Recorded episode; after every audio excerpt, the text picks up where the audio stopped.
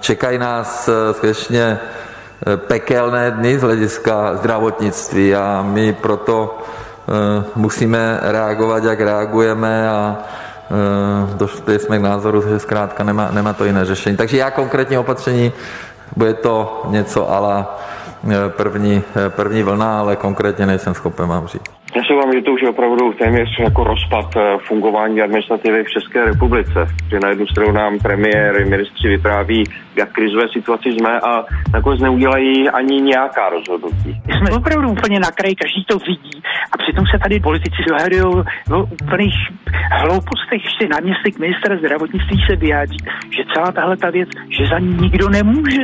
Já, já už nenacházím slov zkrátka. Česku by se znovu měla zpřísňovat protiepidemická pravidla.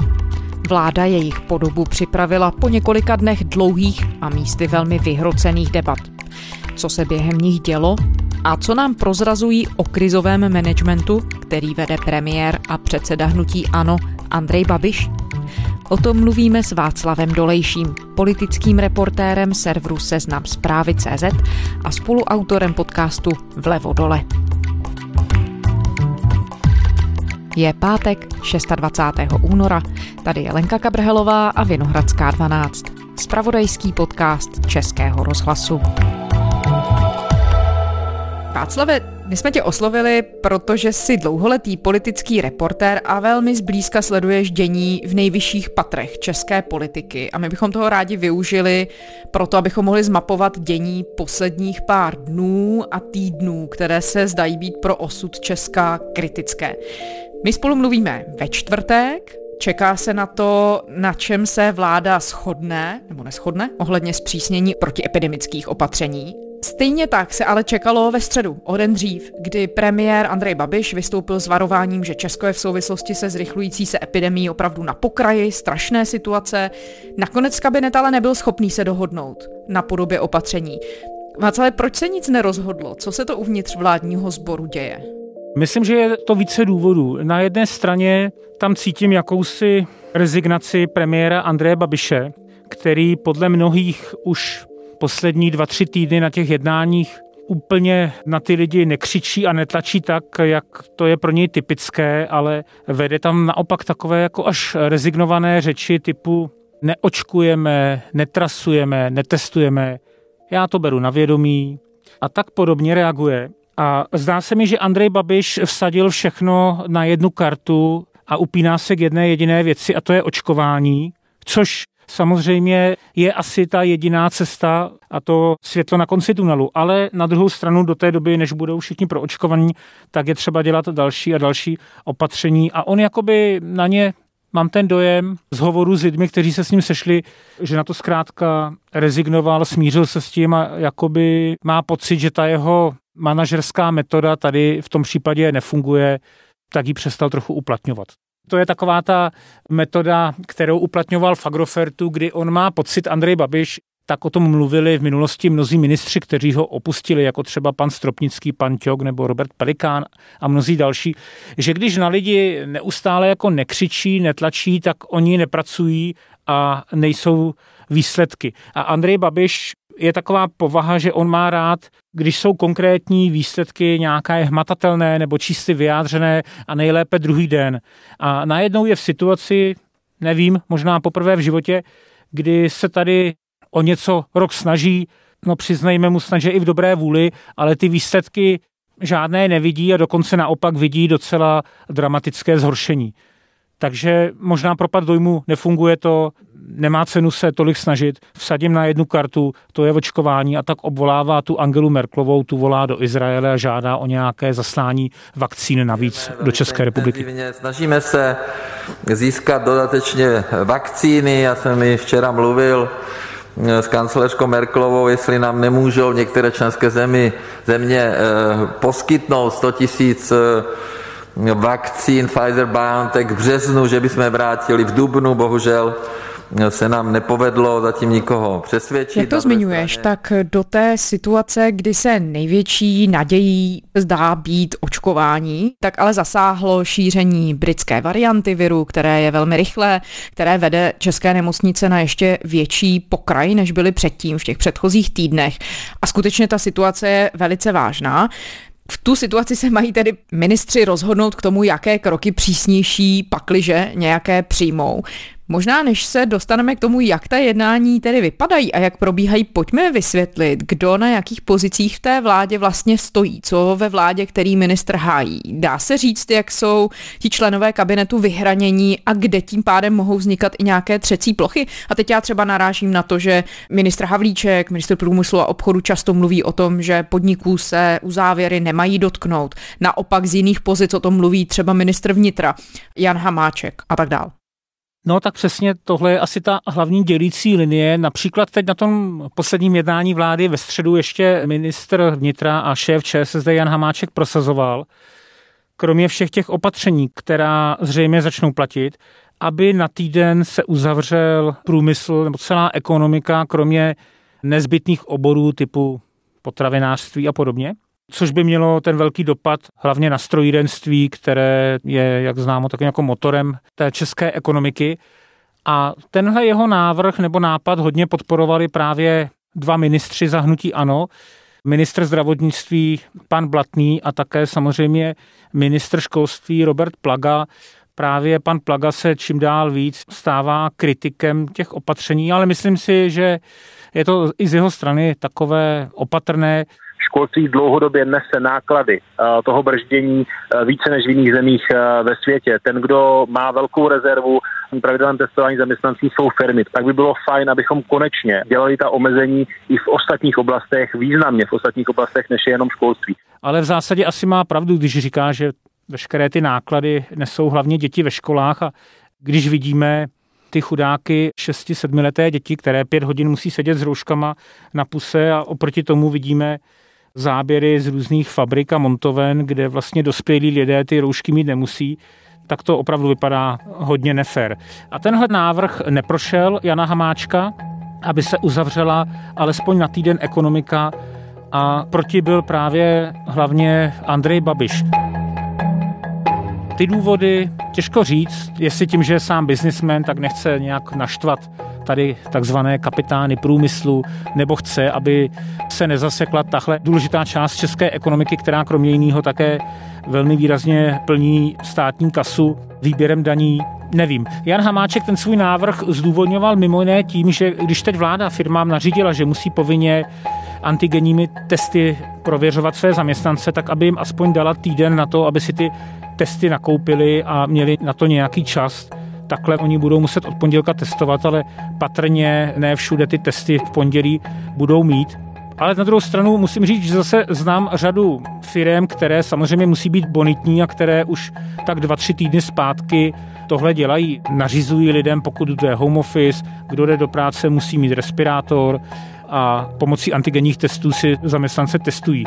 Takových firm je celá řada ten důvod je asi ten, mimo jiné, že firmy nechtějí úplně se zroutit a kleknout, že jim onemocní většina zaměstnanců.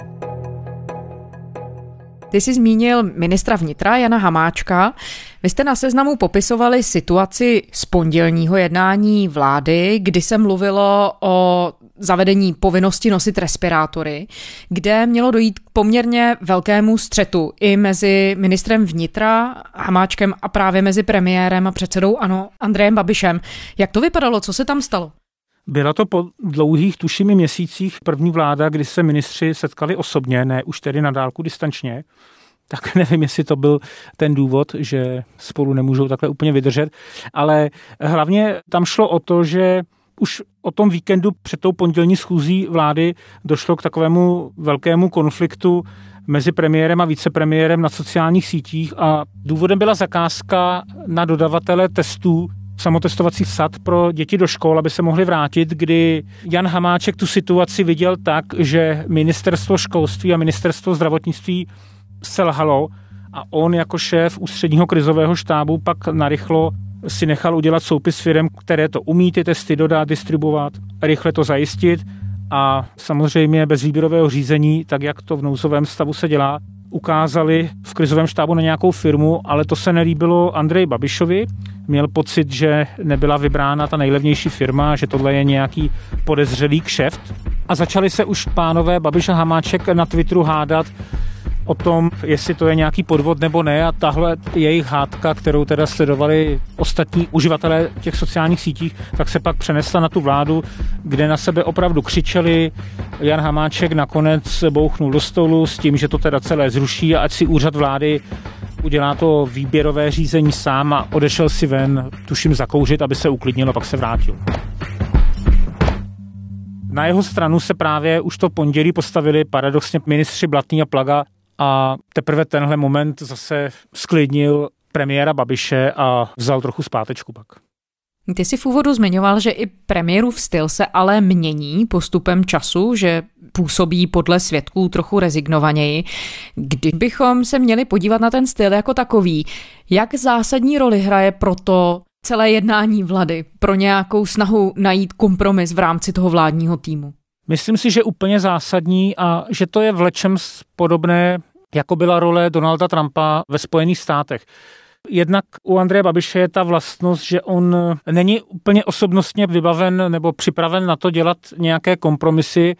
Přitom teda všichni víme, že v politice vlastně jsou to jenom kompromisy, zvlášť v našem poměrném systému málo kdy nějaká strana nebo nějaký politik vyhraje 10-0 nebo 10-1, jo, bývá to 6-4, 7-3 maximálně a podobně, kdybych to přirovnal ke sportovním výsledkům. To je takový první moment, který zkrátka Andrej Babišovi úplně nejde.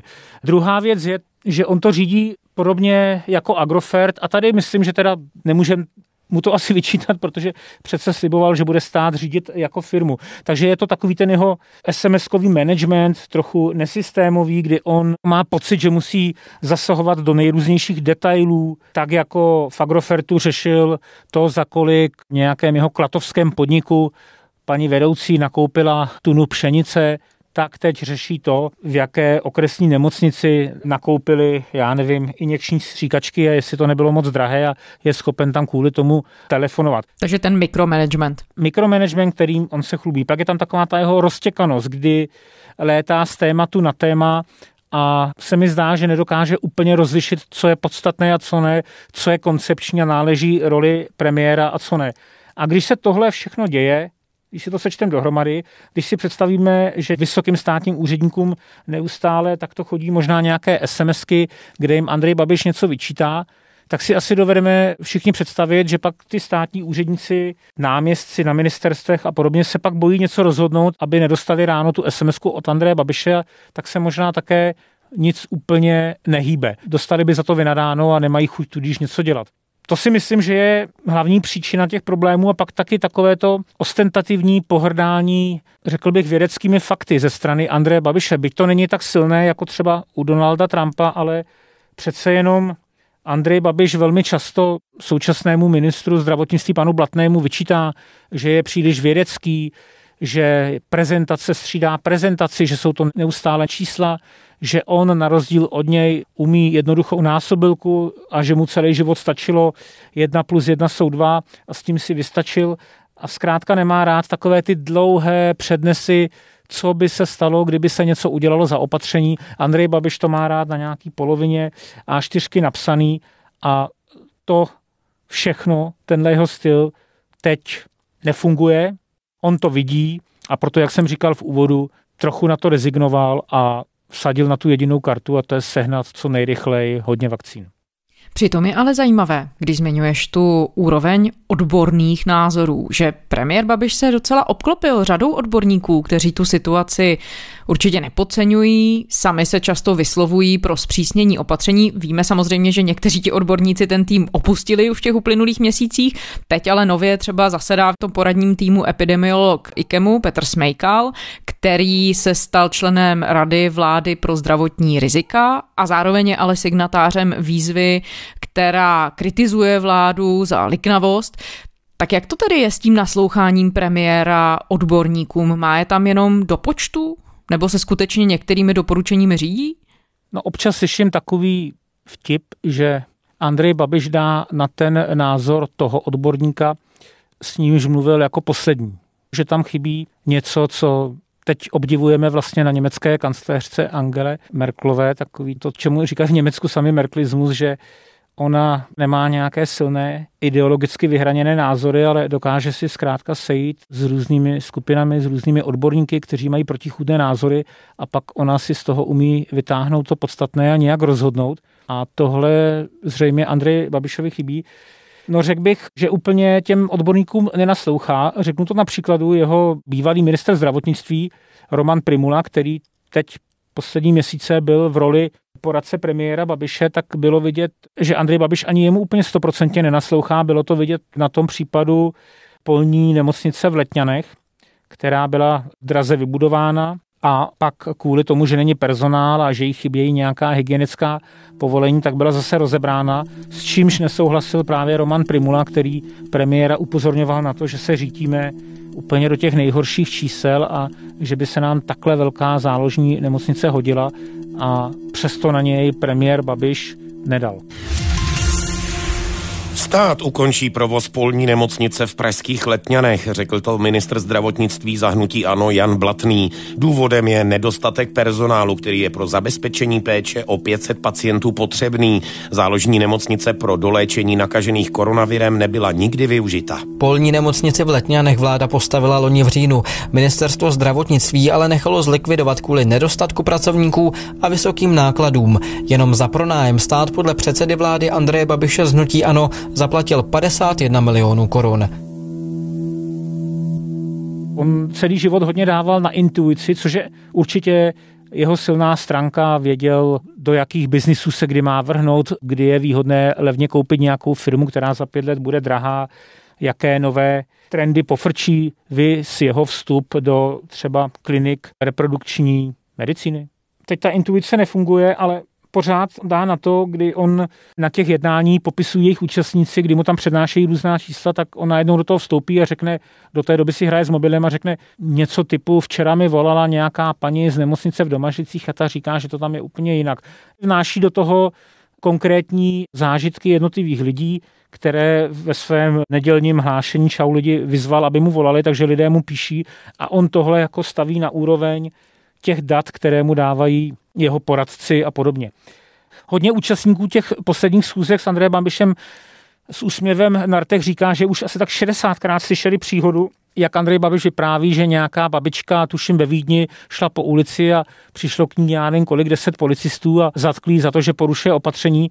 On tím chce říct, že naše policie vlastně ani pořádně podle jeho názoru dodržování těch opatření nevymáhá. Jednou prý dokonce křičel na policejního prezidenta pana Švejdara a ptal se ho, jestli už vůbec někdo dostal tu 3 milionovou pokutu, že neustále vidíme v televizi jednou týdně, jak je nějaká restaurace nebo hospoda potají otevřená, vtrhne tam policie, ale už vlastně nevíme, jak to dopadlo, tak se domáhal nějakých výsledků, nedočkal se jich. To, že chce ty konkrétní činy, ještě bych dokumentoval na jednom momentu, kdy mu ministr zdravotnictví pan Blatný říkal asi před dvěma týdny, že posílá ministerskou kontrolu do Chebské přetížené nemocnice a Andrej Babiš opět na něj zvýšil hlas a vyčítal mu, že tam má jet on osobně, že on je přece ministr zdravotnictví a jeho práce je, že pojede osobně do Chebu, což se tedy stalo, ale nakonec, jak víme, pan Blatný tam jenom udělal tiskovku před nemocnicí a slíbil jim, že jim tam se pokusí sehnat tři lékaře, což nebylo asi úplně to řešení, na které by tam čekali a které by je zachránilo.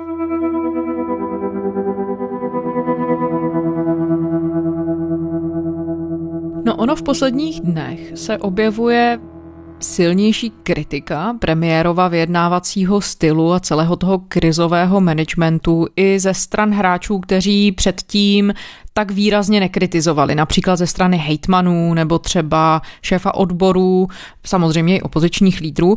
Když mluvíme o hejtmanech, o třeba šéfech profesních organizací, co se stalo tím pomyslným bodem obratu, že teď tedy premiéra otevřeně kritizují? Jak zásadní ta kritika je? Jakou roli může sehrát? každého, kdo se účastnil těch jednání v poslední době, tak zřejmě zaskočilo to, o čem možná slyšeli, ale když to viděli na vlastní oči. Protože je teda pravda, že jak odboráři, tak třeba hospodářská komora, profesní svazy byli v minulosti zvyklí jednat s premiérem Babišem, ale To byla ta růžová doba, kdy ekonomika rostla, vláda vybírala rekordní množství peněz na daních a vlastně jenom řešila, jak je bude přerozdělovat. Premiér objížděl zemi a všude sliboval, co kde zařídí, na co jim pošle peníze a tak ten jeho marketing a ta image takhle bezvadně fungovala. Teď ho tahle krize odhalila. Řekl bych, že nejvíc ho může bolet to, že sundala z něj tu nálepku nějakého geniálního krizového manažera, který všechno dokáže vyřešit mávnutím proutku. A teď, když to všichni vidí a slyší na osobní schůzce, tak asi jsou tak, řekl bych, zaskočeni víc než překvapeni, že o tom, tak jako třeba pan Středula nebo hejtmani, promluví do médií. Musím se přiznat, že se stále bojuju s těmi pocity, protože se mi to vrací a vrací, protože to je ať už to v lidské rovině, tak v té věcné rovině. A jestliže pan premiér na jedné straně řekne, že situace je pekelná, eh, že je kritická a následně navrhnou opatření, která zodpovídají ale 1. březnu 2020, ne 1. březnu 2021, tak to si myslím, že se prokazuje, že vláda vlastně ani není schopna už řídit ty procesy do té míry, aby mohla pomoci obyvatelstvu. Když s ním ve středu s Andrejem Babišem jednala opozice, tak patrně se stalo něco podobného. Lídři opozičních stran tam opět měli nějaké své návrhy, co by se mělo udělat, že si uvědomují, v jak jsme složité situaci a hodně zdůrazňovali, že chtějí premiéru Babišovi nebo té vládě v tom pomoci. A zároveň opoziční lídři říkali, že Andrej Babiš se tentokrát choval na jeho poměry slušně, nekřičel, nenadával tolik. No jenže po hodinovém jednání zjistili, že je možná až tak moc neposlouchal, protože místy si opět hrál se svým mobilem, SMS-koval a tu schůzku neuzavřel tím, že by schrnul ty požadavky, napsal je na papír, za prvé, za druhé, za třetí, za čtvrté, za páté, tohle splníme, tohle vám asi nebudeme moct splnit. Nijak takhle to neschrnul, nebylo to zkrátka strukturované, byla to taková roztěkaná schůzka a jenom pronesl větu, že teda zavolá izraelskému premiérovi a požádá ho o to, jestli by nám ještě poslal nějaké vakcíny. Takže opět opozice odcházela z toho jednání rozčarovaná, ale přesto si uvědomuje, že pro zvládnutí té situace bude muset vládě nějak pomoci. I když se jí ten styl, jakým to Andrej Babiš vede, nelíbí, i když se opozici nechce takovému člověku, který je podle opozice opravdu chaotický, dávat do rukou tak silný nástroj, jako je nouzový stav.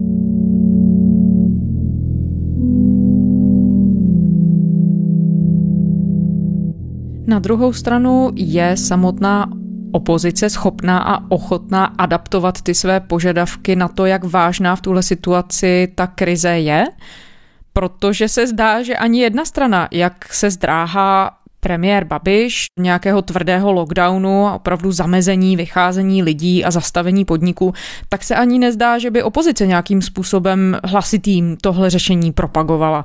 Je tedy opravdu ochotná ustupovat i ze svých vlastních požadavků? No, opozice také nevolá po tvrdém lockdownu, třeba po tom izraelském vzoru, to znamená zákaz vycházení jenom do pár set metrů od svého bydliště ale opozice, jak ta koalice Pirátů ze starosty, tak ta druhá koalice ODS a spol nejvíc tlačí na to, aby byly zavedeny především kompenzace pro lidi, kteří, když budou v karanténě, tak aby dostávali docela výrazné peníze, protože to je dnes označováno za takový hlavní problém, že lidé s podezřením na covid nebo dokonce s covidem to raději neoznámí, nenechají se otestovat, aby nepřišli o své příjmy, protože mají třeba spoustu závazků. A druhá věc, na kterou opozice tlačí, je právě povinné testování ve firmách, což je věc, na kterou vlastně sama vláda Andreje Babiše už přistoupila. Ta koalice ODS a spol ještě by ráda zvýšila nejrůznější očkodné pro firmy, protože má pocit, že Andrej Babiš, když se podíváme na to, komu ta vláda víc pomáhá, komu míň, takže zkrátka víc míří na ty své voliče, že se tady nechávají trochu být ty největší firmy a posílají se třeba respirátory důchodcům, zatímco na takové ty malé a střední podnikatele nebo živnostníky se kašle. Ono na první pohled samozřejmě mají spoustu taky kompenzací, ale známe ty stovky příběhů, kdy tyhle drobní podnikatelé říkají, že jsou to tak byrokraticky složité programy, které si vzájemně protiřečí, že jen těžko možné na něco dosáhnout. Té rétorice se objevují teď už poměrně ostrá prohlášení. My jsme některá z nich jmenovali. Dá se v tuhle chvíli Václavé říct, jak moc do té debaty zasahuje i to, že se Česko blíží k podzimním parlamentním volbám. A teď jsme si asi vědomi toho, že to může znít hodně cynicky, když člověk začne o tom uvažovat v těch kategoriích, že politici skutečně vše podnikají s ohledem na svůj politický zisk. Na druhou stranu ta kritika se tady objevuje i třeba ze strany expertů, odborníků, kteří se snaží nabízet nějaká řešení covidové krize. Mají v tuhle chvíli obyvatelé Česka jistotu, že se ta energie vládních stran, ale i opozice soustředí na zvládnutí krize, anebo že se tu v tuhle chvíli opravdu kalkuluje s potenciální reakcí lidí u volebních uren za x měsíců? Bohužel je to tak a to ten náš český problém, bych řekl, velmi výrazně prohlubuje, že ta čísla tak dramaticky vyrostla, ta situace se blíží nějaké katastrofě, že zrovna nás v říjnu čekají sněmovní volby a oba ty tábory, jak vládní, tak opoziční, možná si to nahlas nepřipouštějí, ale velmi výrazně je to ovlivňuje. Je to vidět vlastně na tom příkladu z loňského října, kdy jsme měli těsně před pouhými v uvozovkách krajskými volbami a kdy tehdy už v září ta čísla začala stoupat, přišla tak, takzvaná druhá vlna a vláda se tehdy velmi, velmi zdráhala udělat nějaká přísná opatření, jenom kvůli tomu, aby nenaštvala voliče a potřebovala své voliče dostat k volebním urnám, aby pro ně hlasovali. V případě Andreje Babiše a hnutí ANO šlo hlavně o důchodce, kteří už tehdy mohli mít obavu vůbec vycházet a někam chodit, takže tehdy vláda žádná výraznější a přísnější opatření kvůli volbám nezavedla. Tak je tomu i dneska. Opozice se samozřejmě na tomhle snaží zviditelnit a ukázat Andreje Babiše jako toho chaotického lídra, který si s tím už neví rady a který podle ní naprosto selhal, ale zároveň váhá s nějakou výraznější pomocí.